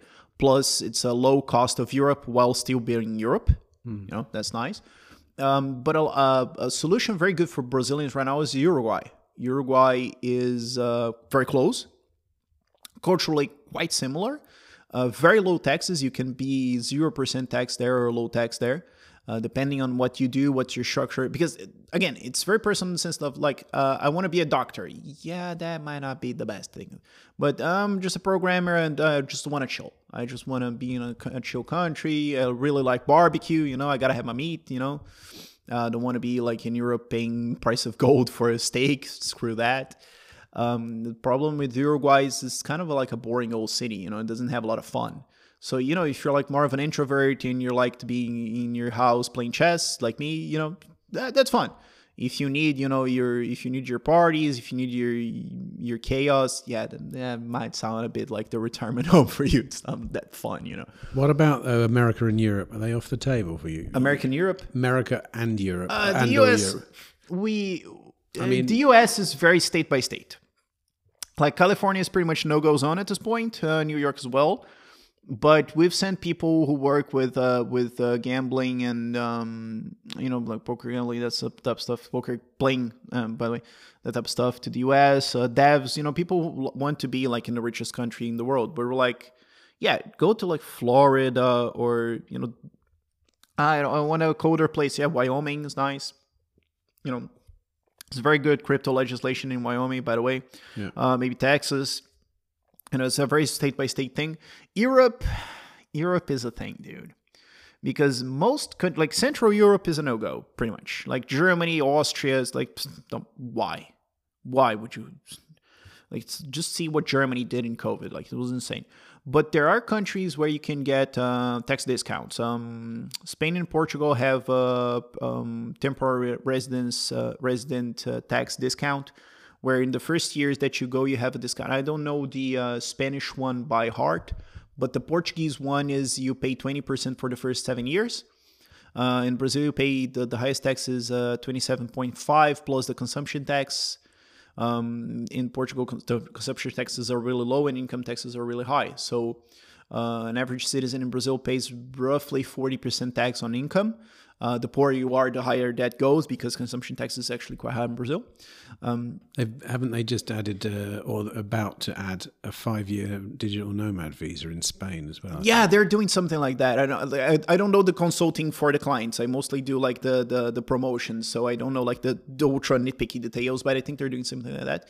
Spain has that. Spain now actually is the fastest way to a passport in Europe. I think it's like uh, you get the permanent visa residency uh, for two years, and then you can apply for citizenship. You can be a citizen in like four years, which is really easy. So if you're looking for an European passport, Spain is a good idea. Ireland has a huge Brazilian community. Like there's a joke that if you go to Ireland and just speak, speak Portuguese, you're fine. There, there are just so many Brazilians there. It's insane, and it's very low tax. Um, it's a very tech country. The problem is uh, the housing prices are just insane. Um, and we recommend a lot of uh, the Balkans, you know, Serbia, Croatia, they're nice countries to, to be, you know, low tax and you're still kind of in Europe. Czech Republic is super awesome. You know, Prague is super awesome.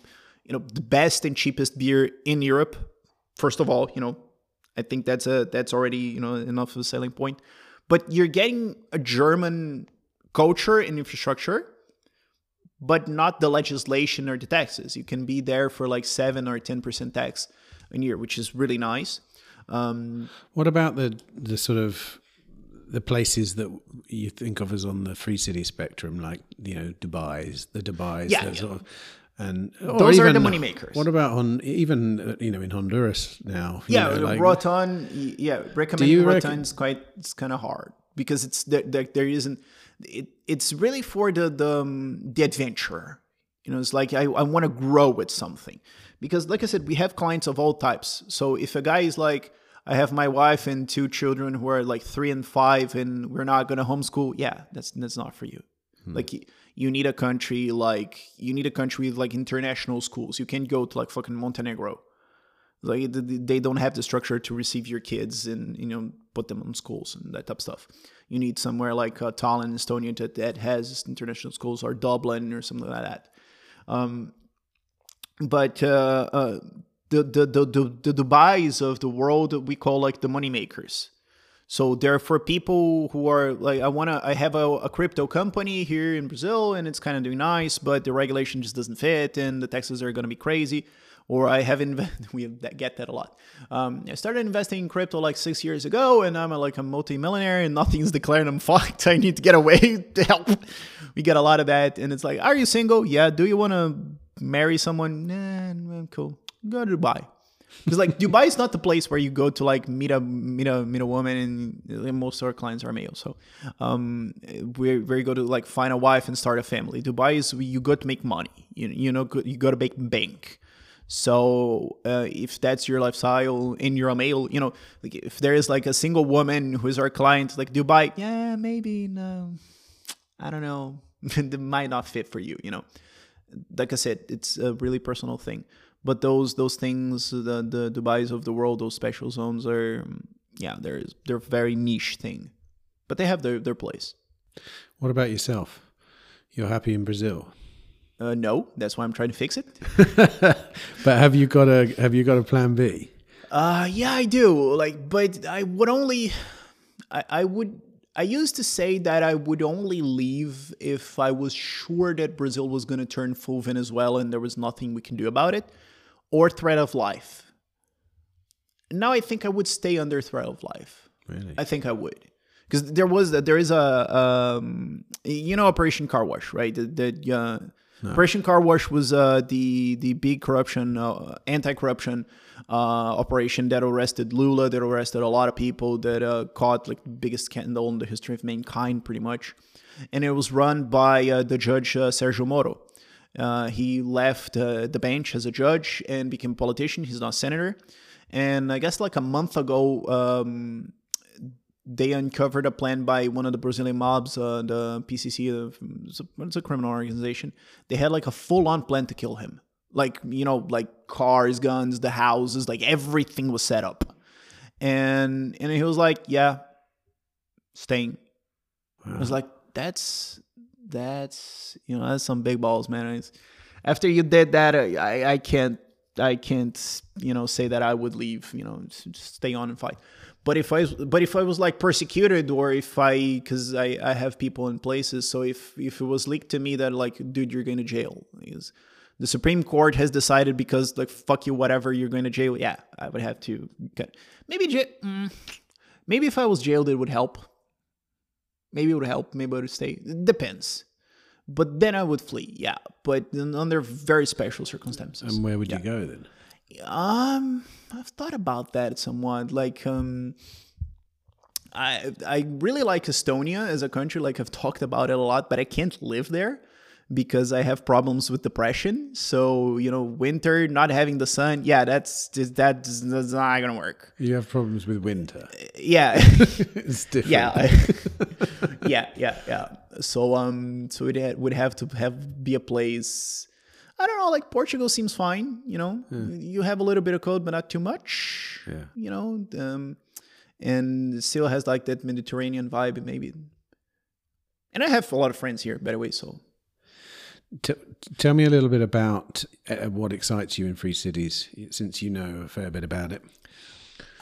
I think it's just due the beauty of it. You know, the most I don't know if most people, but a lot of people come into libertarianism because of the economics or crypto. Like they really start Bitcoin and start studying, and they're like, oh, there's a rabbit hole here. Sounds fun. Um, there is that. There are a lot of people who come in, not in Brazil because Brazil doesn't have wars, but in the US, there are a lot of anti war people who become libertarian. Um, I became libertarian.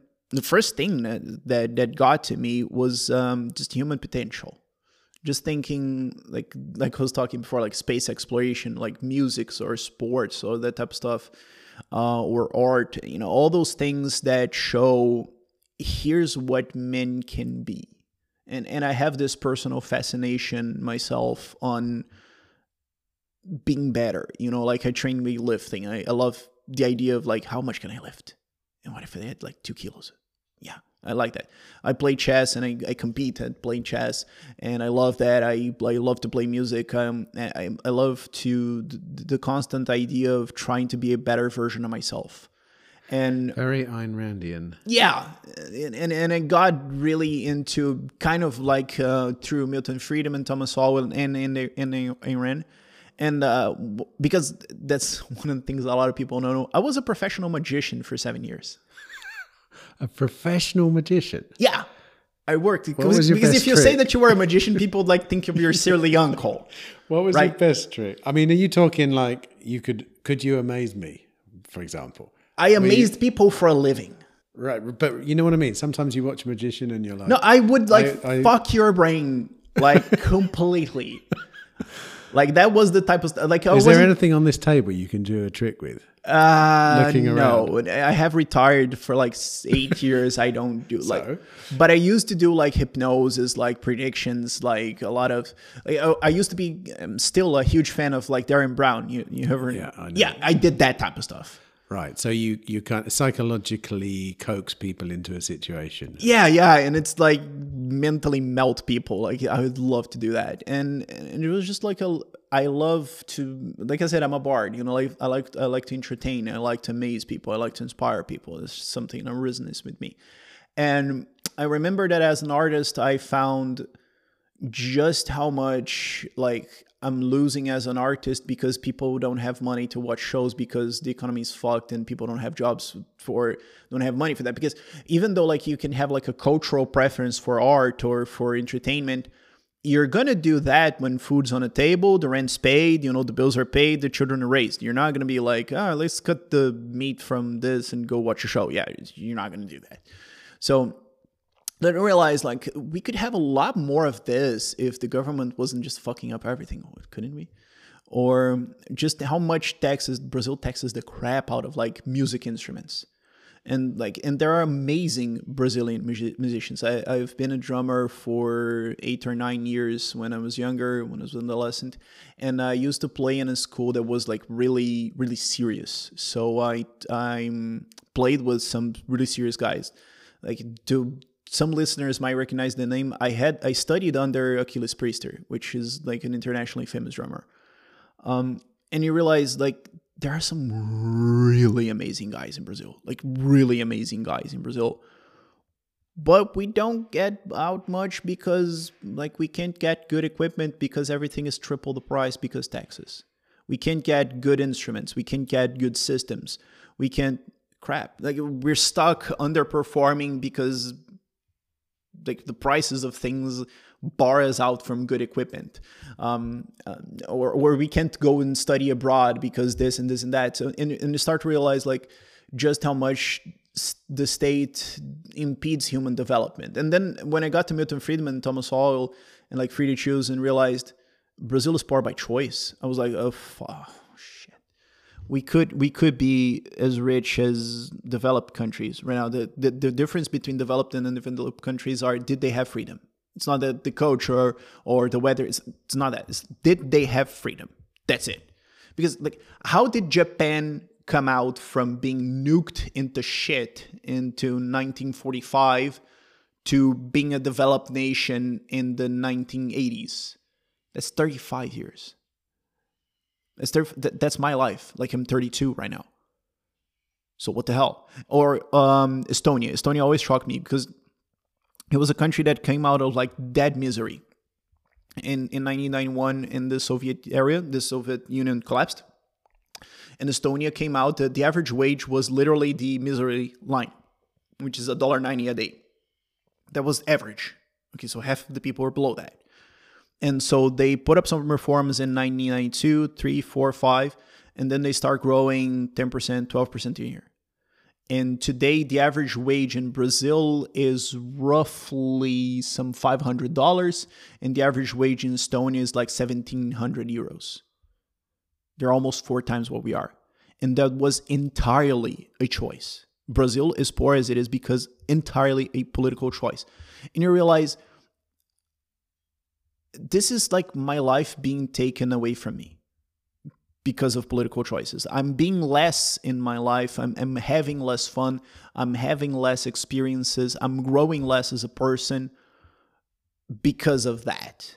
And that's for what first, you know, snapped me into being a libertarian. It's being like, it's not about like profit or Bitcoin or whatever. It's about me being in charge of my life and what it could be and what I lost and I can get back. You know, I think that's like the the like one of the most cruel thoughts you can have of like what could I have been had not X and Y and Z. And when they're in your control, you can be angry at yourself or you can change that. But imagine realizing that you're never going to be A, B, and C because other people think X, Y, and Z, and that's it. Like that was my first rebellion. So I, think that was very constructive. I, I, don't know how much that resonates to people, but well, I, I, I was talking also about um, free cities and what, yeah, so, what's exciting so, so, about yeah, that? So circling back to that, sorry. Um, so the idea of free cities is, well, now you can. Right? So you, you don't have to convince tens of millions of people. You can just have like that space, and that space is free to be something.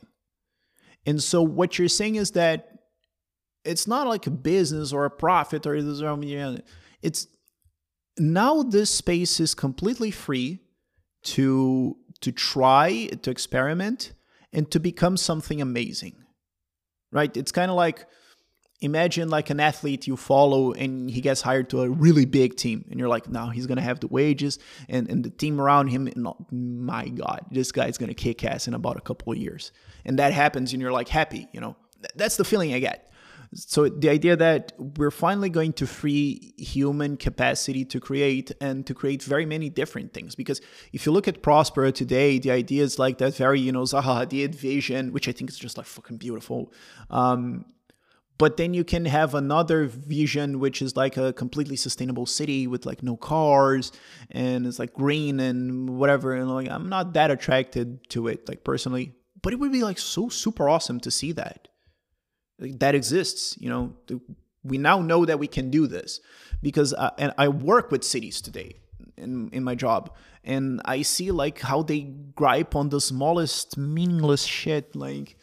Uh, you know the budget to rent a Christmas decoration was over budgeted by 150 percent. They're like, we're we're discussing this.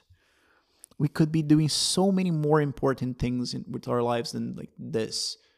Um, and when you realize the idea that you can have competing visions of a city, uh, competing visions of cultures and civilizations, and just think about just how many different things can come out of that is just fascinating.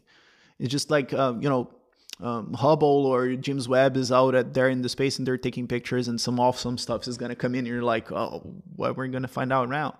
It's it's kind of like the same feeling of um, we're you're, now free to create. So you're optimistic then. Very, very, very. So, talk to me about that then, because there are many barriers to entry for the free cities model, and we know that yeah. because there are, there aren't any that really exist yet. I mean, Prospera and Morazan, those kind of places, they're they're good examples, but I think you know everyone that looks at them who knows wants to go further than that. So how do you how do you how are you optimistic when I mean, especially coming from Central and South America yeah. region, you know what it's like to basically have the state come in and steamroller great plans. Yeah, that can happen. But, you know, in Brazil, we have an attitude. Um, I don't know if that's international or not, but we have a saying, uh, which is, uh, o não já tenho, agora vou atrás do sim. Uh, I already have your no. So now I'm going to try to get your yes. So either way we lost so we might as well you know that's that's kind of like the attitude and yeah the government can just come in and ruin everything yeah. But if if especially if you're in latin america and you think that then why try anything? Right it's a given that at any point they can do that. But uh, I, I really like challenges and puzzles and i really like the idea of the challenge to get that through. And I think that the thing that that gets me optimistic about that is that we fought them and we won. You know, we got that expert zone legislation. It was, I mean, it was staggeringly easy. I mean, it was, you know, it was a conjunction of stars that aligned into something happen, something happening. Yeah, okay. But I mean, at the time, I was like dead as broke, like completely, like almost no operational capacity we had at the time. I was in deep depression at the time. Like I, I had um, I had like difficulties like getting my day started. I wasn't operating well, like personally. Uh, we we didn't know much of what we were doing as a team. We only had like a couple of years experience in working in the federal level, uh, at a federal level in Brazil, and still we got that through. And I was like, if I would rank my quality of work at this point from 0 of 10 out of 10, I wouldn't give myself a 3. And we won that. So what if we had the resources? What if I had the team? What if we had the experience? and and this movement is only growing here like in brazil we had a few rough years in covid and but everyone have had that so that that's not an excuse like we're always having more people and i think that's that's the big difference you know um if you think oh the state has always done this, this there was never in the history of mankind an organized libertarian movement i remember reading some i think it was something like by walter block and it was uh, Walter Block talking about Rothbard. He was like, ah, in like 1968 or something, some year like that. I don't know. He said, I asked Rothbard, I asked Murray, Murray, how many libertarians do you think there are? And he said, ah, about 20. like I, I, could call, uh, you know, humility aside, I could call a meetup on my Instagram of libertarians in Lisbon now, and in three hours I would get 20 libertarians in Lisbon to to drink something because I have done in 20 that in 2018 when I was here. It was like bored one day and I was like, I'm just gonna publish a video saying that I'm in Lisbon and I want to hang out with some people in Porto, and we got like 20 people, like you know, like that. Um, so there never was this movement, and I know that in a lot of countries it doesn't exist, but there is in some. You know, in, in Argentina it's huge, in Brazil it's huge. Uh, I know that in Georgia, it's apparently it's big as well. I know that some like Romanian Poland might be getting some stuff. I- have heard. Okay, I'm, i might be wrong. Portugal like has elected representatives. Uh, Ireland is getting some stuff. I- am not sure. Like, um, the U.S. and Canada, by the way, have their own things. I'm I'm not I'm not 100 percent in on what they're doing, but the point is that we're growing. And so if we're getting these victories and we're still young and we're still like criminally underfunded, we can do this. I mean, we can, and and I think that this is one of those things where eh, this is um, it's kind of like soccer, you know, like you can throw thirty balls at the goal. Yeah, the the goalie caught twenty nine, still made a goal. still counts. there is we, we say something like there is no ugly goal. You know, it's a goal is a goal. It's worth one. So uh, I got one, you got nil, I won. So you only really need one of those, I think. Like because people don't understand liberty. Like there aren't people, and that's why I said I'm a bard. Like my job is to like tell those stories. Um, people don't know those stories. People don't know the stories about how the state fucks up everything. They don't know the stories about countries that made like huge liberty turnovers, like Georgia or Estonia, and that grew, or Rwanda, there was there is like this uh, big left wing influencer in Brazil who he was giving an interview and was like, ah, this these free market idiots uh, was this never works. Uh, tell me three countries. Tell me like one country that was like super poor and then went free market and then they got rich. It doesn't exist. And I was like, okay. I did a reply video. It got like I mean, I mean like half a million views, something like that. Um, I was like, okay, let, let's just stay on Africa. I'll give you three Botswana, Mauricio, and Rwanda.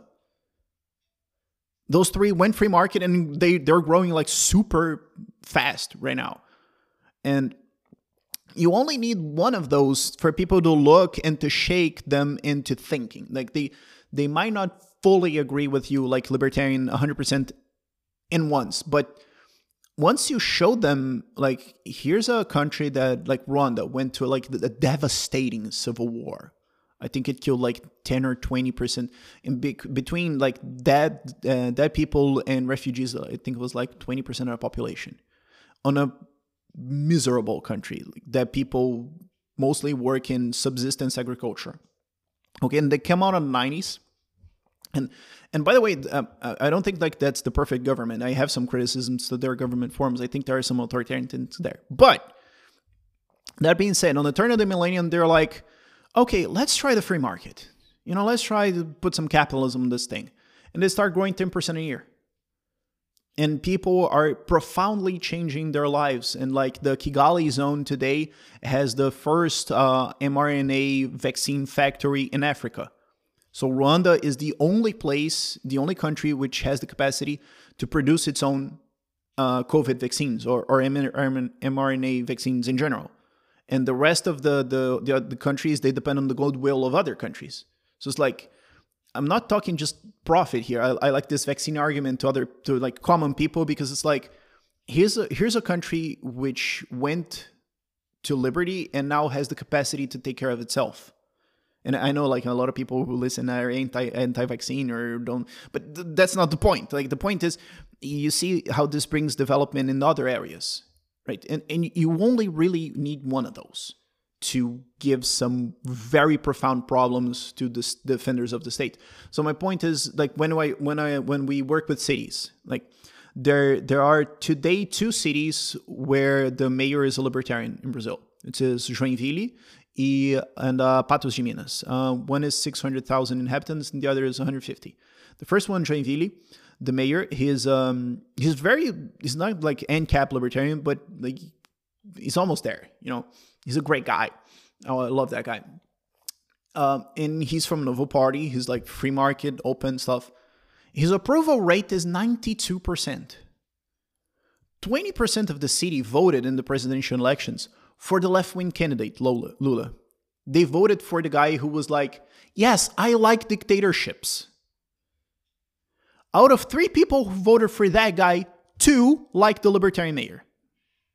So when we come in and, and we start to do stuff and we start to manage things, um, thinking on the free market and start to privatize things or put like better incentives or generally think liberty and put that on the city, pretty much everyone agrees, yeah, that's a good idea.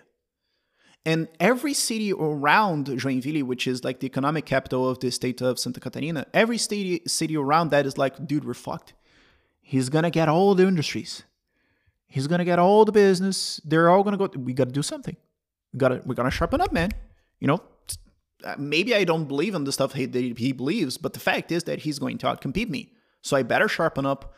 And other cities in the, the region started thinking, I want a mayor like that we're, we're listening to the stories, you know, we're seeing what's happening there. We want that. So that's my point. Like, you only need one. You can throw 30 balls at the goal. If you get one in, that's still a goal. So that's why I'm optimistic. Like, I might have a win rate of 2%. I don't care. That's all I need. Last question. uh, it's a traditional question we ask everyone on this podcast you take a year sabbatical paid for. Oh wow! You can do whatever you want. What do you do? I wouldn't change a thing. Good answer. wouldn't change a thing. I was hoping that you would. I would be like, oh, now I have more budget. Yeah, can cut okay. my entire wage off what and would, hire so, someone. All right, I'm giving you a bigger budget. I'm giving you an unlimited budget. What, what would you do with it? Ah, shit. You know, I once joked that if I had a hundred million dollars, I'd have private cities in Brazil in, in five years. Hundred million. Yeah. Uh, it was it was kind How, of but you still got to convince. It was, it was sort of a joke because some guy was saying like, oh, why don't we just buy like a huge piece of land out of some broke ass country like Eritrea or something for like a hundred million? I was like, you give me that, I can like fucking do a lot more than that in Brazil, man. It's not efficient. I'm really efficient on our spending, um, but yeah, unlimited budget, dude. Like the. Uh, the level of assault that I would unleash in in the municipal elections next next year. Like today, I think we can get like 200 city councilors and a few mayors. Like we're having some mayors coming in from other parties to to the Novo Party because they're liking the idea. They're they're adhering to this. We're probably gonna have like some uh, 10 to 20 mayors by the end of 2024 and we're going to elect that more. So we're going to have some, roughly speaking, 10 to 40 mayors by 2025 and some 100 to 500 city councilors, something like that. Okay, I know it's wide, but still. Dude, unlimited budget. Go on. The chaos and... that I would be able to cause with that, man, it's just beyond but go on through what channels? Like how where would you where would you allocate that because capital? like the main problem today is um there are four main problems i guess for us to get that. First of all like you need to train the you need to train the candidates and set up their campaigns. You need to have trained people to work in the campaigns and to work in the mandate. I mean he gets elected. Like that that's that's something i was talking to um to Zema, actually, before he got elected. Zema today is uh, governor of Minas Gerais. He might be president after the new elections. Um, and in 2018, that that comes back to something I said. Uh, you only need one. Um, back in 2018, uh, there was going to be state elections. It was July 26th. I had just come back from Portugal because my birthday is July 28th, so I didn't want to be in my birthday in my country my, my friends and stuff. Um, so I talked to him. I, I, had just come back. It was July 26th. He was uh, one or two percent on the polls for governor, and we talked for like about a couple of hours because I was trying to meet him and see you know, if I'm going to support him or not and I decided I was going to support it until in Zema, you have a you have some like you have a, a, big problem, big problem. And he was he's a very serious guy. He got very serious. He was like, "What?" I said, "Dude, you're going to win the state, and you're fucked. You're just screwed, dude." Because here's the thing, and and he was like, "Wait, wait, wait, wait, wait. Why why do you think I'm going to win? I have like two percent on the polls." Because look, you're against two guys who are who already were governors and both broke the state. So all that you have to do is go on the stage and say, look, there's this idiot, and he's friends with that corrupt idiot who is arrested, and he broke the, the state. And there's this other idiot, and he's friends with that other corrupt guy who's also in jail, and he broke the state. And there's me. So, I mean, you might not know me, but you know those two fuckers.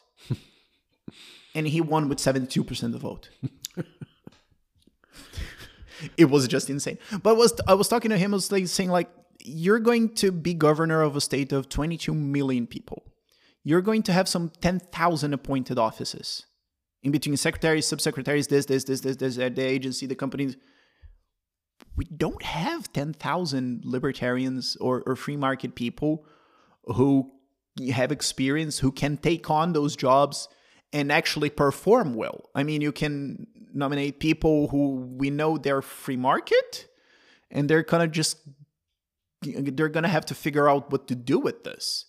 This is this is a human resources problem, right? So coming back, we need to train, candidates. We need to train the their teams for the elections and for the the mandates when they win, especially if they're like mayors. You know, the executive branch is a lot of people. Um, we need the campaign funding, which is yeah, it's okay and we need the the reach. And the, the problem is like that that's just really a money bomb. Like um, you need to reach people with, with your ideas. So everything that I do right now is organic in Instagram and YouTube. Like I don't advertise. I don't have the budget for that. If I had a huge budget for that, yeah, we would grow. Like we would we would reach a lot more people. We would find a lot more candidates because. Um, and this is weird to think there are there are probably like some 100 or 200 city councilors today which would fully agree with what I say if I only had five minutes with them. But they're a city councilor in a city of like 30,000 people in some hole nowhere that I don't even know. And I can't reach that guy.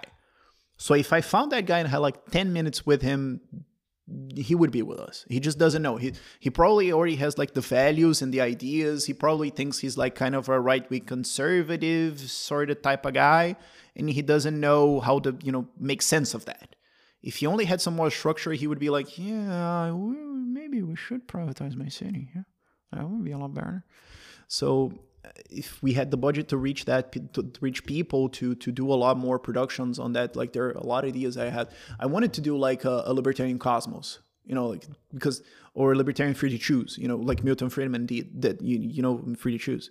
But uh, I, I, always think like Cosmos because I think Cosmos uh, with uh, Carl Sagan and with uh, Neil deGrasse Tyson, who did the second Cosmos, they're really inspiring. Like they're they're talking about science and astrophysics and stuff in a really inspiring way. So I I wish I could do a documentary of like. I'm going to fly to 10 countries who had like bursts of freedom in their history and show to you and tell you their stories like full Bart style on um, on, on how this meaningfully impacted people. Let me show you the before, the after. Let me talk to people because that's that's like fucking mind blowing expensive. But that would be like beautiful to see because that's that's something that's not like intellectual intellectual argument. That's a that's a hard argument. Like I'm I'm showing to you what you could be, you know, the future or what you could have been, and I think that would be beautiful. Like a lot of productions could be like that. It's a battle of ideas, isn't it? Not only that, I mean, I'm also going to go on something like that. There's there's something that uh, Rothbard used to say that it was uh, the Whig theory of history, and he said that there is the Whig theory of history versus the Kuhnian perspective on the history of thought. And the, the Whig theory of history is basically the Whigs, the Whigs, the British, the, with the Whigs. And the Whig theory of history is basically everything is always getting better. So whatever ideas there are, they are better and more um, more scrutinized than the, the, the ideas before. And the, acad- the academia is always debating, and, and we know that's not true. And know that's not true. So is it a battle of ideas? In a way, it is. There is the debate part, yes. But um, I remember that from Axel Kaiser from Chile. Axel Kaiser is a big libertarian guy from Chile. Uh, but the problem is that there, there weren't very many libertarian or free market activists in Chile. What happened in Chile was Pinochet did a lot of free market reforms, and a lot of conservatives got really rich off of that. And, and this is Axel Kaiser's explanation, by the way. Um, says, so he said, and those rich conservative guys, uh, they started the universities, the publishers, the radios, the TVs, and they hired a bunch of left wing people and let them do their thing. And 30 years later, Chile is left wing. And they're like, oh, crap. Because they didn't promote the ideas, right? And what he was saying was uh, when Chile fall, it fell and had those uh, huge left wing protests and Pinera resigned and yada yada. There was the whole discussion about, you know, should Chile go full left wing? And he would go, I talked to him like personally. He said, I would go to TV shows, to radio shows, and I had the data on everyone. I had all the data on everyone. Uh, it was open and shut, coffin on everyone. Like uh, inequality is still high, but it's decline, it's it's decreasing better than pretty much every single country in Latin America. There's still poor, there's still poor people, but we're we're doing better. Like, in every single thing, he had the data, and in every single thing, he lost. He said because it was me against like 20 guys and I would give all the data and they would just reply fascist and that's it. Like that's the entirety of the debate. So yeah, there is the part, there is the idea part. Yeah. But the Kuhnian way of thinking history is like most people don't examine their ideas. They don't examine their principles or their morals. Most people don't know the difference between morals and ethics. Most people don't sit down and think, what do I think about society, civilization, and values, and why is there wealth, and why does my country suck or not? they just kind of go with the flow eh, because they have better stuff to do, right? In because especially when your life is going well, you're not going to sit down and rethink reality. That's something I got from Lew Rockwell. I think um, Lew Rockwell, the founder of the Mises Institute.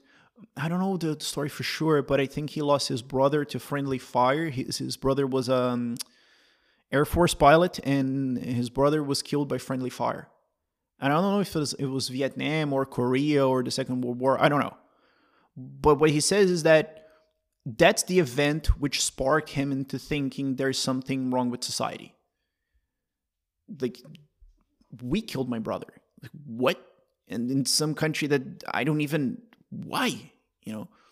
And that made him think, and that makes him have this theory that people really rethink society when they have those sorts of events. I'm not wishing that that happens.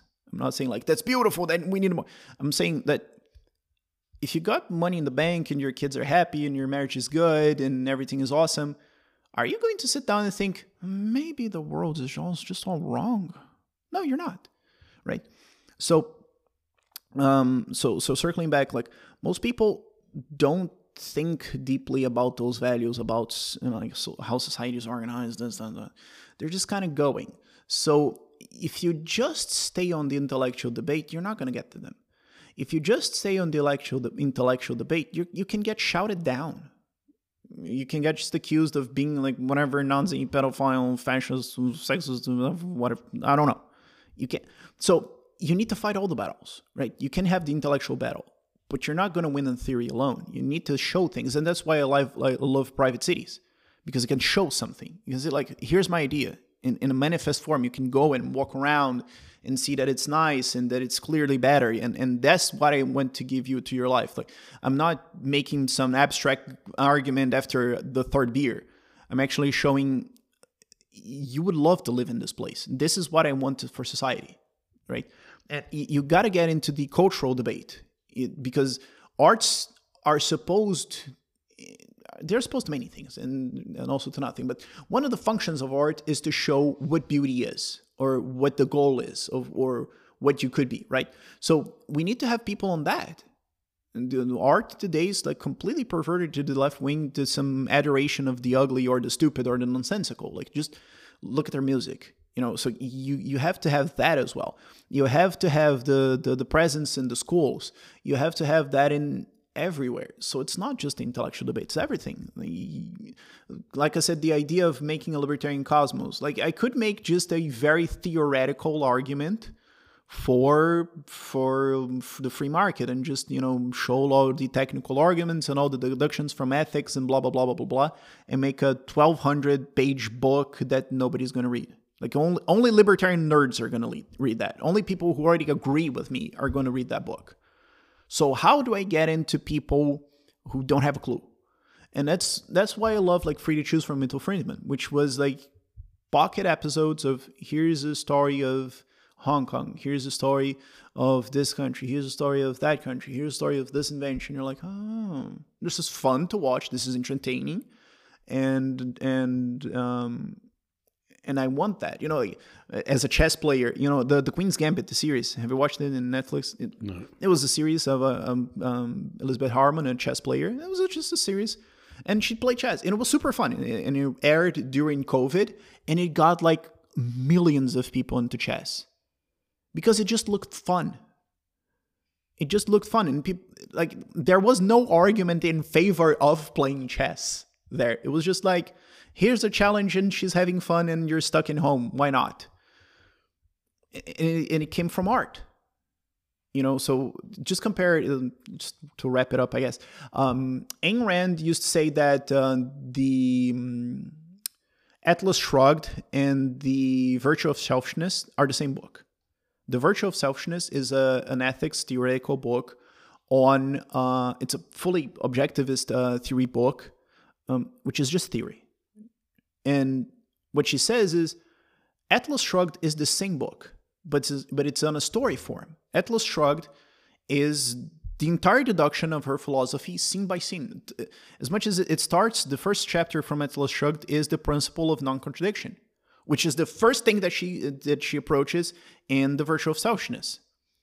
And which what is funny is that like the virtue of selfishness is like 200 pages long, maybe something like that, and Atlas Shrugged is like 5,000 pages long, and people prefer to read Atlas Shrugged, mm. and it sells by the millions because it's a story, because it's fun, because it catches catches you by the heart. So you know just don't no, don't just nerd out and think that people are going to listen to your super technical arguments and your excel spreadsheets. Most people won't.